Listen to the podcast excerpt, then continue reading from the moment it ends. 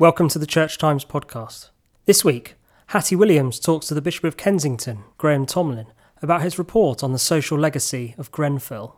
And I talk to the Reverend Nicholas Mercer, a former Lieutenant Colonel in the British Army, who campaigns with the charity Redress on behalf of survivors of torture. Don't forget you can subscribe to the Church Times. For ten pounds, try ten issues, along with full access to our website, archive and iPhone and iPad app. Or, for the same amount, two months full online access, including our website, digital edition, archive and app. Go to churchtimes.co.uk forward slash new hyphen reader. On the fourteenth of June twenty seventeen, a fire broke out shortly before one a.m. in the Grenfell Tower block of flats in West London. It went on to destroy the tower block and resulted in the tragic deaths of seventy-two people. Ahead of the second anniversary of the Grenfell disaster, the Bishop of Kensington, Doctor Graham Tomlin, published a report. It's called The Social Legacy of Grenfell: An Agenda for Change. It's based on conversations he had with residents, volunteers, community groups, faith leaders and activists, among others, at the end of last year and earlier this year. Hattie Williams spoke to Bishop Tomlin about the report and what he hopes it will achieve.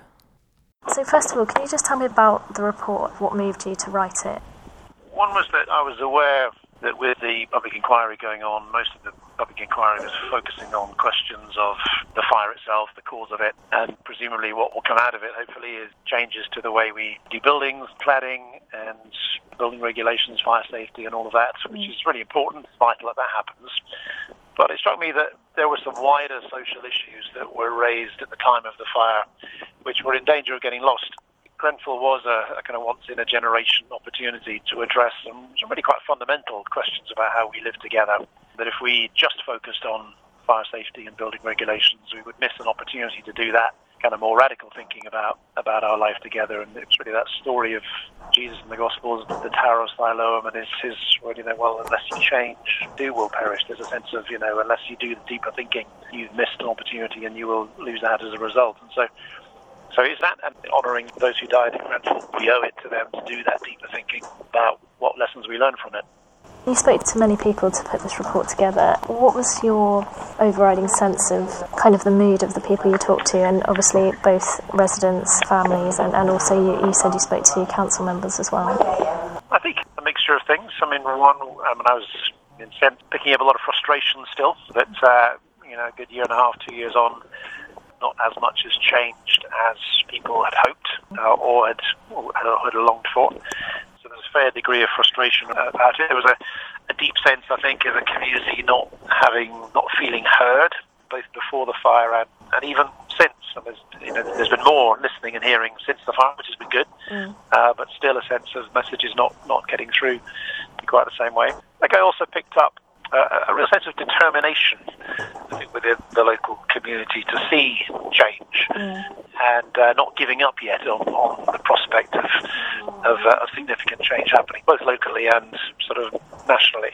Uh, I guess most people were focusing upon the, the the local issues. I guess my particular interest was, you know, what does this say to us more, more widely across the, the nation? So those are the sort of things I was picking up in the conversations.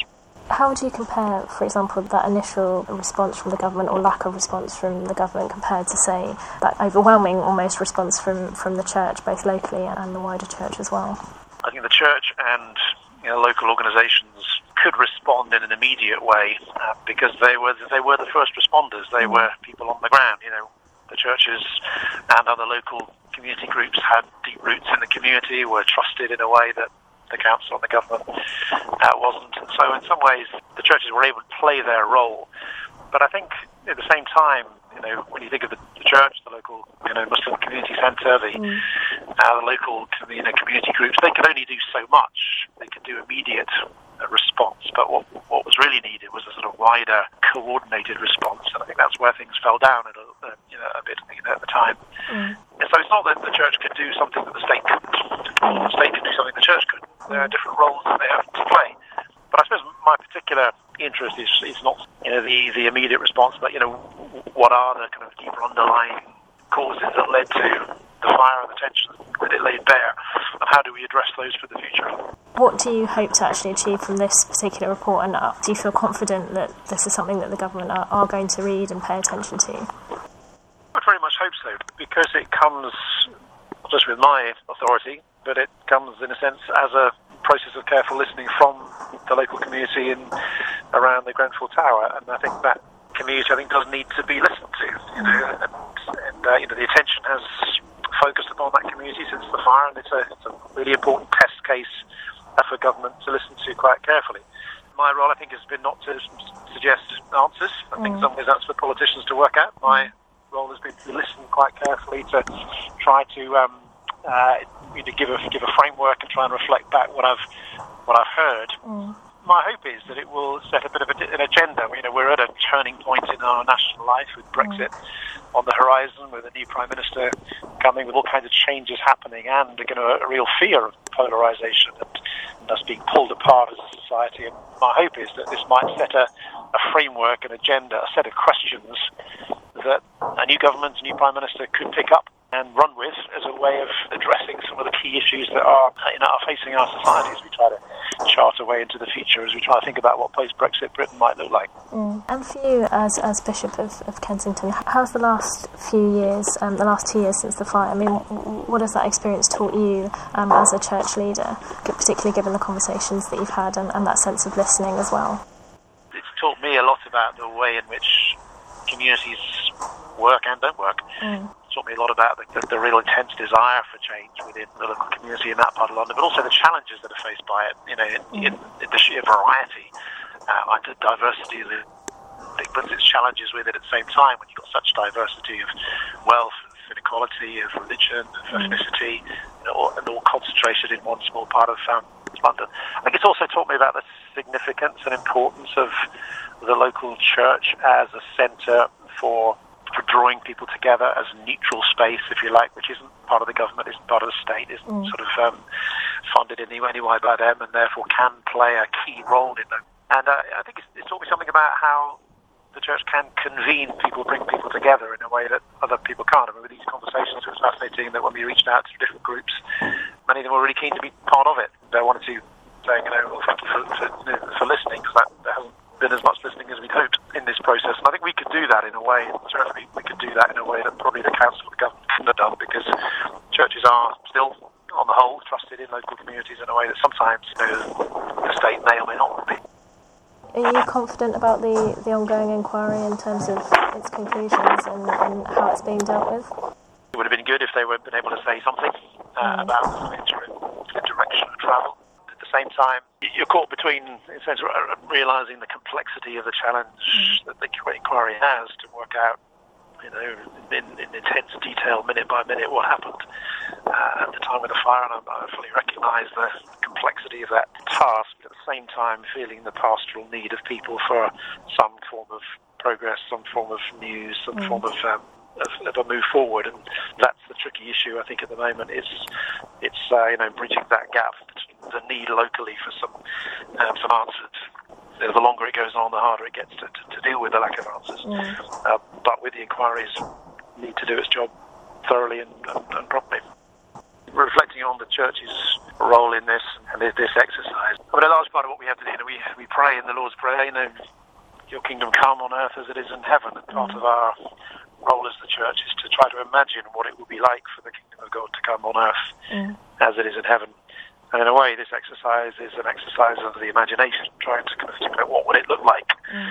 um, for us to have a, a renewed sense of democracy where everyone felt they really had a say on issues that matter. You know, what would it look like to offer support that really did work with, rather than just for people who were in, in dire straits? You know, what would it look like to have a kind of community where we were able to bridge the gaps and the the, the, you know, the polarisation of our society? You know, what would it look like to have housing that was adequate for uh, all, you know, in both social housing and housing in the built community? Mm. And, and, and how would it look like, you know, that, that really did, society that did leverage faith groups uh, and others? So, as I say, I mean, it's, it's not trying to provide answers, but it's trying to stimulate our imagination as a society to think about, you know, what what would it look like uh, for our communities to work in this way, and, and, and hopefully to stimulate those who have the responsibility to put into place policies to dream and to think big mm. uh, about what our society could be like. The Reverend Nicholas Mercer is a vocal critic of the practice of torture. He's a former Lieutenant Colonel in the British Army who witnessed torture during the two thousand three Iraq War. He writes in this week's Church Times about why Christians should care about torture and what can be done to stop it. I spoke to him. So, Reverend Nicholas Mercer, you, you've written in this week's Church Times um, about the United Nations International Day in Support of Victims of Torture, which takes place on the twenty-sixth of June. Can you tell us something about that day and why it's important? Yes, well, the um, uh, United Nations have set aside this day uh, to remember uh, victims of torture and to stand in solidarity with, their vic- with the victims of torture and their families. Um, it's also a reminder to all of us, too, that torture is still alarmingly pervasive across the world, uh, and very often hidden from view, so it's doubly important that not only do we remember the victims of torture, uh, but also don't allow it to remain hidden uh, and seek to challenge it wherever it may occur. So the day is, is very important and marks the anniversary of the U N Convention Against Torture uh, and Inhuman and Degrading Treatment, and its passing into law in nineteen ninety-seven.